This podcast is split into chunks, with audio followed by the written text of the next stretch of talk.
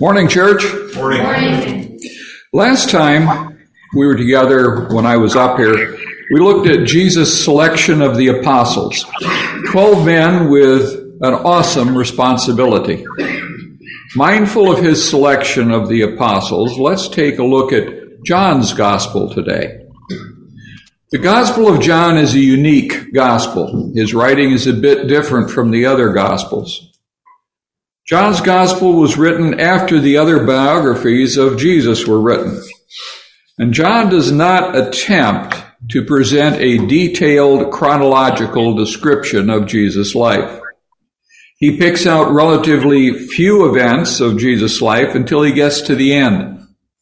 And then he gives us a more detailed description of the crucifixion, death, burial, and resurrection than the other gospels.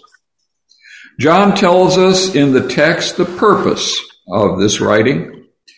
Let's start in John chapter 1, and I'm going to begin at verse 14. John chapter 1, verse 14.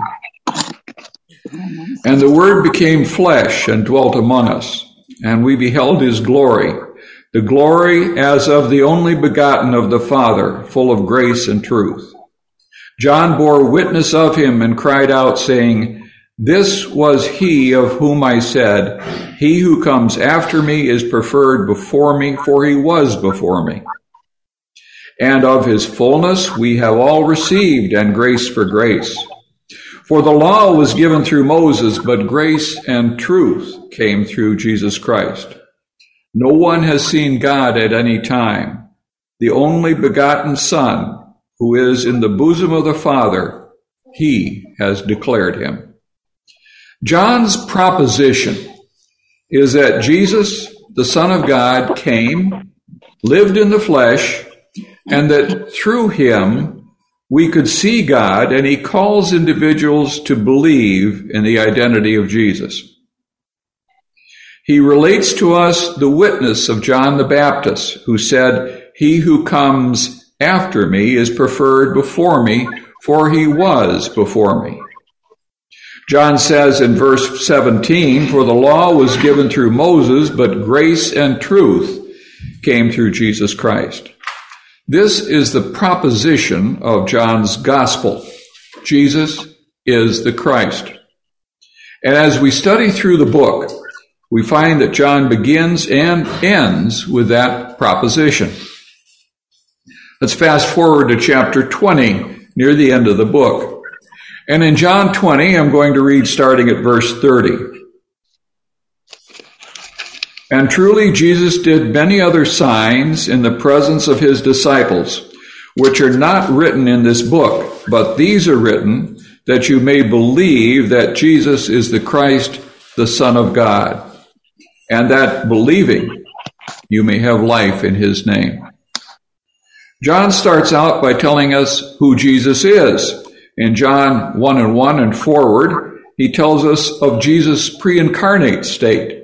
He says he was with God, he was God, and that he has come as a man. At the end of his gospel, he is saying, I have presented all the evidence that needs to be presented. He's not just telling us that there's more events that he did not include. That would be obvious to any of his readers. What he is saying is that he has presented enough enough evidence for us to believe. There is nothing left out that's going to be critical. But these are written that you may believe that Jesus is the Christ, the Son of God. This is enough. Is that enough for us to believe who Jesus is? In between those sections of John's Gospel, we find seven I am statements of Jesus. And there are seven major miracles presented. There is teaching between those miracles as well. And all this points to the aspect of who Jesus is. John concludes with a very lengthy discussion of the death, burial, and resurrection of Jesus. He provides a detailed look at the days just before Jesus' death where he spoke with his apostles. In chapters 12 through 20, he gives us more information about the teaching period and the presentation of the apostolic mission than any of the other gospels. And then there is detail into the resurrection day and later on Jesus showing himself to the disciples. John closes by saying this is enough evidence. When we look at what is prominent in the gospel, that's certainly true. The miracles stand themselves as evidence of who Jesus is. What I want to do today is look at evidence of the divinity of Jesus that may be a little more subtle, perhaps easily overlooked because it is contained within the context and the teachings of the other more visible manifest miracles of Jesus that John presented as proof. I want to consider what sometimes might be unseen or perhaps generally overlooked evidence of the divinity of Jesus beginning in John chapter 1. John the Baptist is presented here as a witness to the identity of Jesus. He had seen the Spirit descend upon the Lord at Jesus' baptism. And he notes that this was a sign given to him so that he could identify who Jesus was. John tells us, chapter 1, verse 29, John saw Jesus coming toward him and said, Behold, the Lamb of God who takes away the sin of the world. And then in John 1, verse 35, Again, the next day, John stood with two of his disciples, and looking at Jesus as he walked, he said, Behold, the Lamb of God. Well, this prompted two of John's disciples to seek out Jesus. In verses 38 and 39, we find Jesus spent some time with those two. And one of those, Andrew, is so convinced that Jesus is the Messiah he gets his brother Simon and introduces him to Jesus. This is the introduction of the person we know as Peter. Jesus changes his name from Simon to Cephas or Peter in verses 40 and 42. Next, in John chapter 1 at verse 43, we read the following day, Jesus wanted to go to Galilee, and he found Philip and said to him, Follow me. In the next few verses, we see Philip seeks out Nathanael and brings him to Jesus. When Philip first tells him about Jesus, Nathanael is skeptical. He says, Can any good thing come out of Nazareth? I find Philip's answer right on target. He said, Come and see. Don't take my word for it. Come and see. Philip brings Nathanael to Jesus, and at verse 47, Jesus saw Nathanael coming toward him and said of him, Behold, an Israelite indeed in whom is no guile. Well, quite naturally, the startled Nathanael questions Jesus about his knowledge of him. Nathanael said to him, How do you know me? Then Jesus answered and said to him, Before Philip called you, when you were under the fig tree, I saw you. Nathanael answered and said to him, Rabbi, you are the Son of God. You are the King of Israel. Nathanael's words here are very important for us to see, not only because Nathanael says the right thing about the identity of Jesus, but because this is one of the earliest confessions that is made of Jesus. John shows us that the evidence has produced the right result. He is going to do it again later. There are several confessions of who Jesus is throughout the ministry, based upon different kinds of evidence. Nathanael leads this list when he says that Jesus is the Son of God and he is the King of Israel. He got it right based on this aspect of evidence. What was the evidence that caused Nathanael to make this profound confession of who Jesus was? It tells us in the text that Jesus said, Before Philip called you, I saw you under the fig tree. What I suggest to you is that what is presented here in an almost subtle way is evidence of the identity of Jesus. It is this aspect of Jesus' knowledge.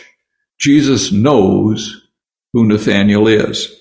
Sometimes we call this omniscience. And it is a divine quality. Certainly God is omniscient. He knows all things.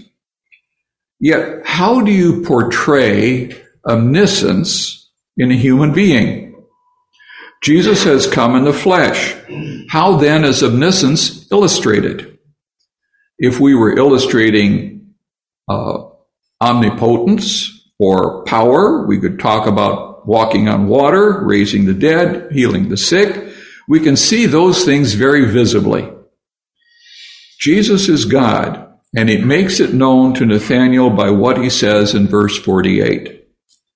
This quality will appear again and as you study, you will find that Jesus has unlimited knowledge of the things that are going on around him.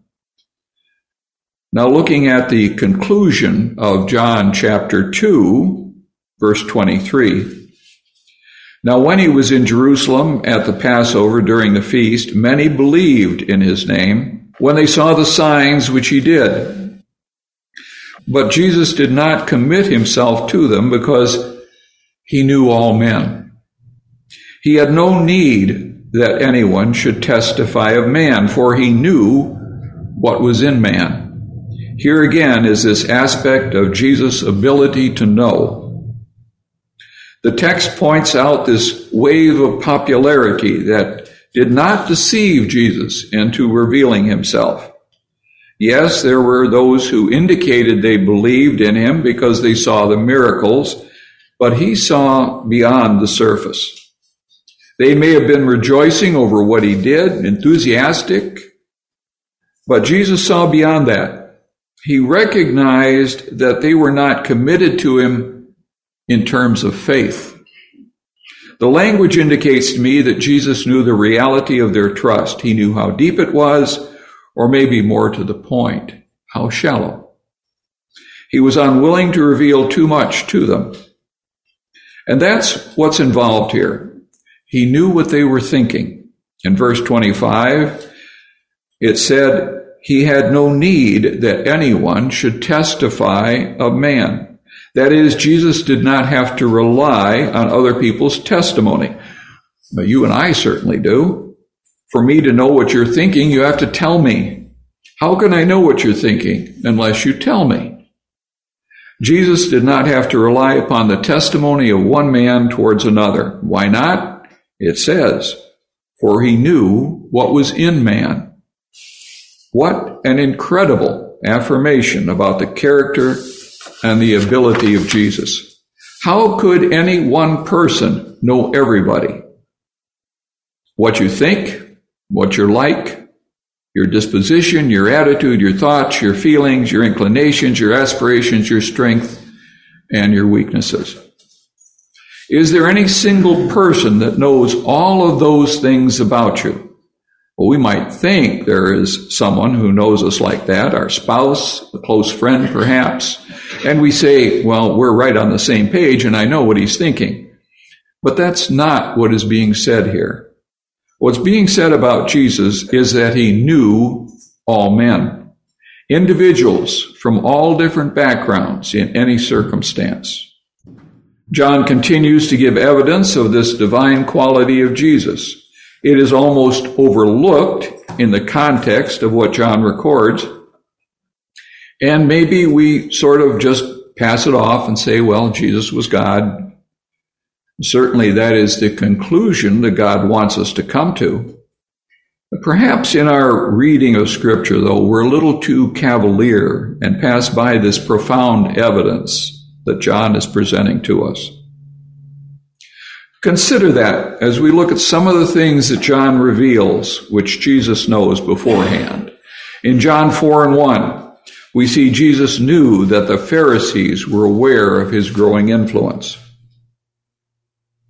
In that same chapter, Jesus is found talking to the Samaritan woman at verse 17.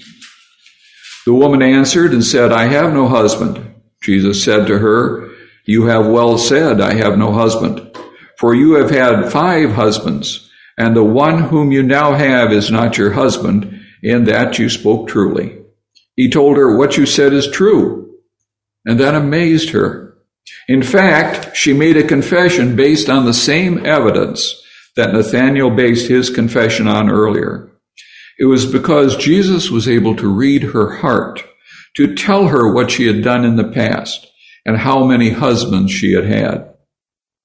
Jesus healed a nobleman's son from miles away. The nobleman did not pretend to a faith, a faith he did not have, but he did pour out the agony of his broken heart to Jesus.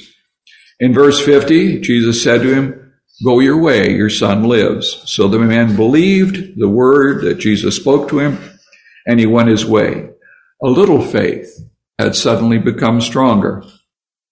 Then on his way home, the nobleman is met by his servant who told him that his son lived, and the fever left him at the very hour Jesus spoke. Jesus knew what the effect this miracle would have. And so we read, the father knew that it was the same hour in which Jesus had said to him, Your son lives. And he himself believed, and his whole household. Verse 53. More than merely believing that the Lord had healed his son, he now believed that the Lord was the Savior. In John 5 and 6, we read Jesus knew of the paralyzed man by the pool and that he had been in that condition for a very long time. In John 6 and 15, after feeding the multitude with the five loaves and two fishes, when Jesus perceived they were about to come and take him by force to make him king, he departed again to a mountain by himself alone. Jesus knew the crowd was preparing to make him a king by force. He also knew that those who followed him to the other side of the sea, to Capernaum, did so because he had fed them. And in John 6 and 26, he says, Most assuredly, I say to you, you seek me, not because you saw the signs, but because you ate the loaves and were filled. In verse 61 of chapter 6, we see that Jesus knew his disciples were put off by his teaching, and he knew which ones would desert him. And then in John chapter 6 at 64, Jesus said to the disciples, But there are some of you who do not believe. For Jesus knew from the beginning who they were who did not believe and who would betray him. After many turned away, he spoke to the twelve and asked if they would also walk away.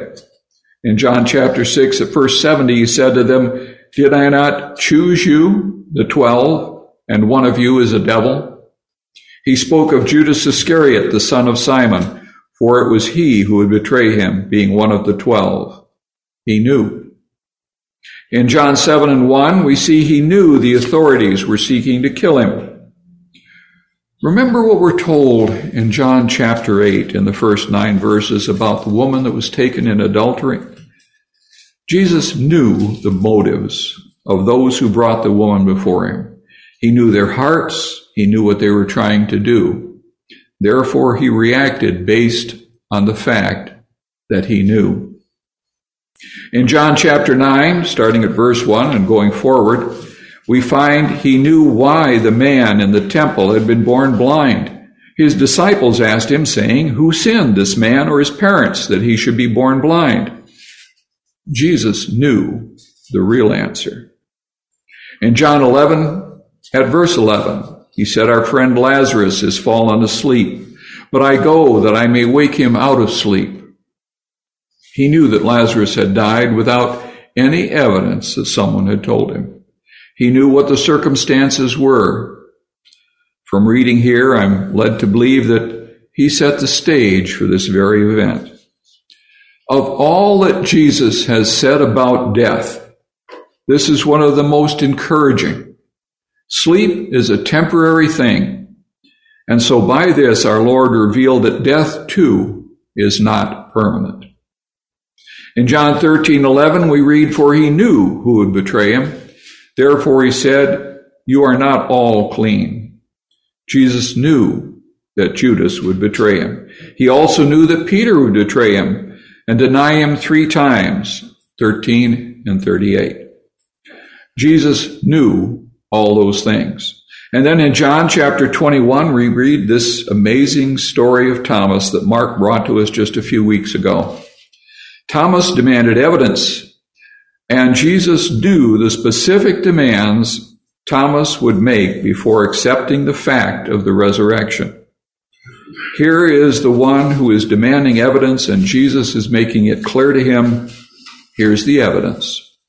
I'm not going to withhold this from you, nor even scold you because you want evidence.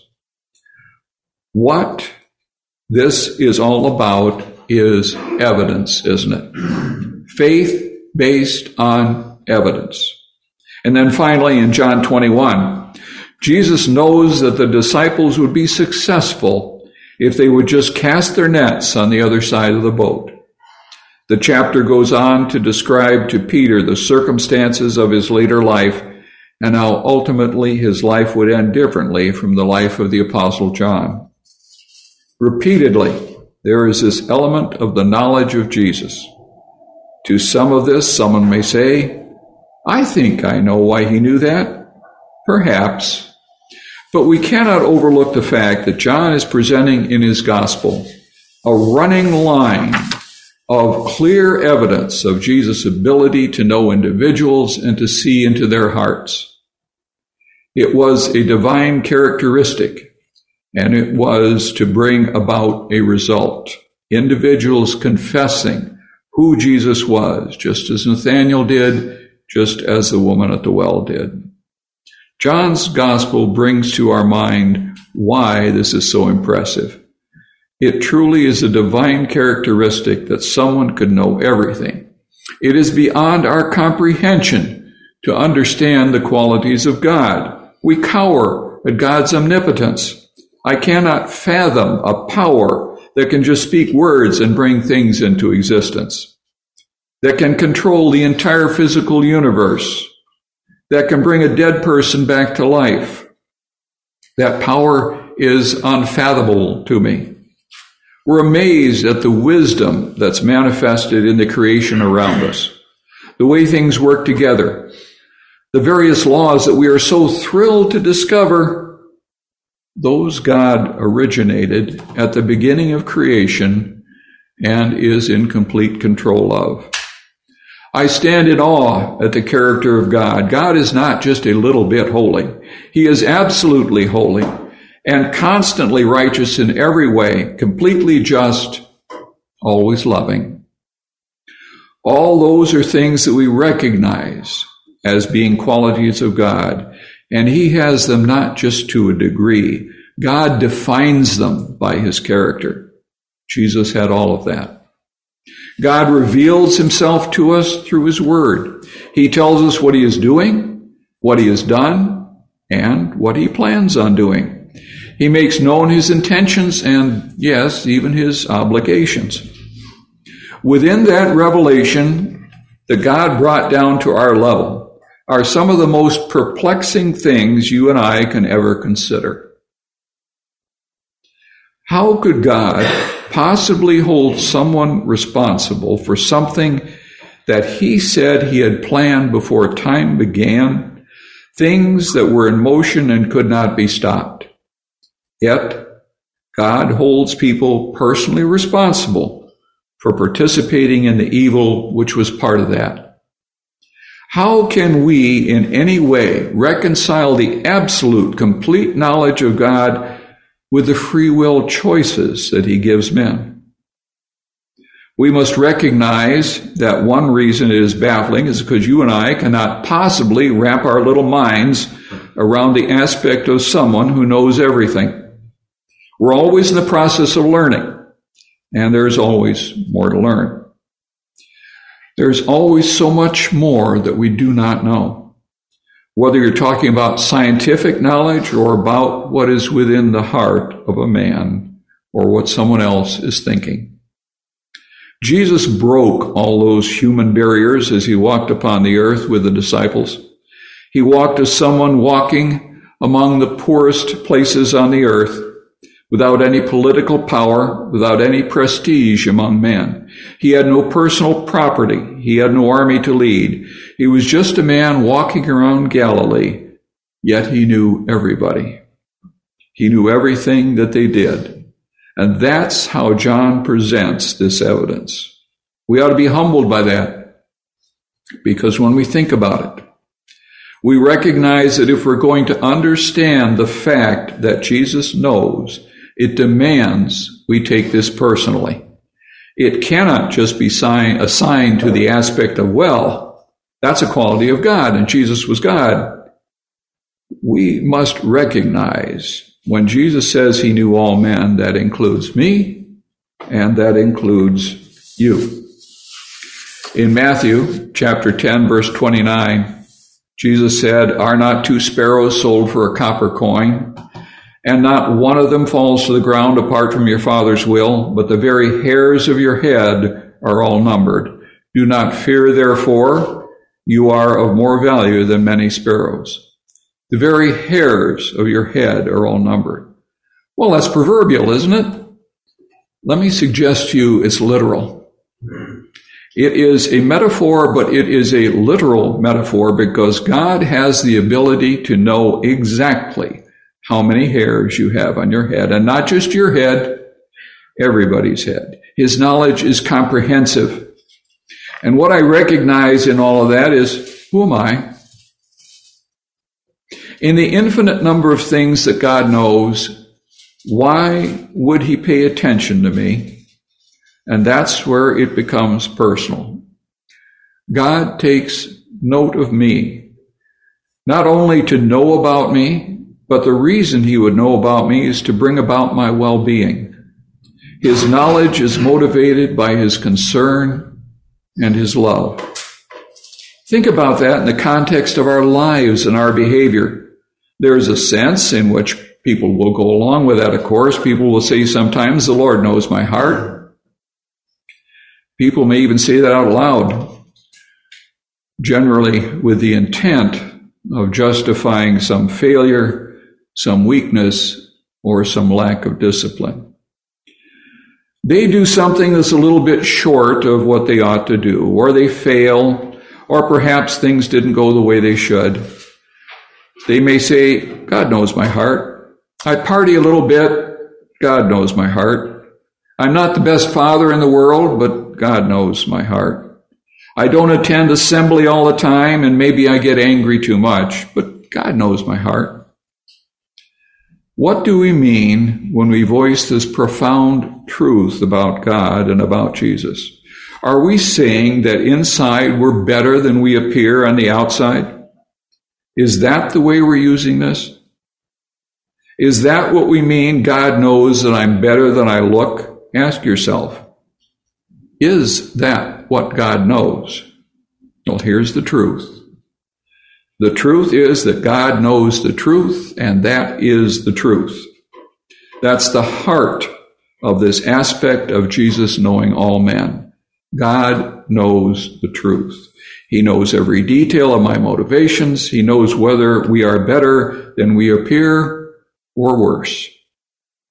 The reality is that God knows, and that should prompt self honesty and transparency and true repentance rather than rationalizing our lack of diligence or discipline.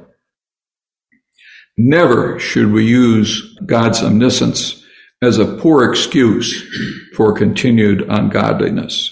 It should be the greatest motivation to live better lives and strive to be more like Jesus because God knows. And I recognize that's frightening.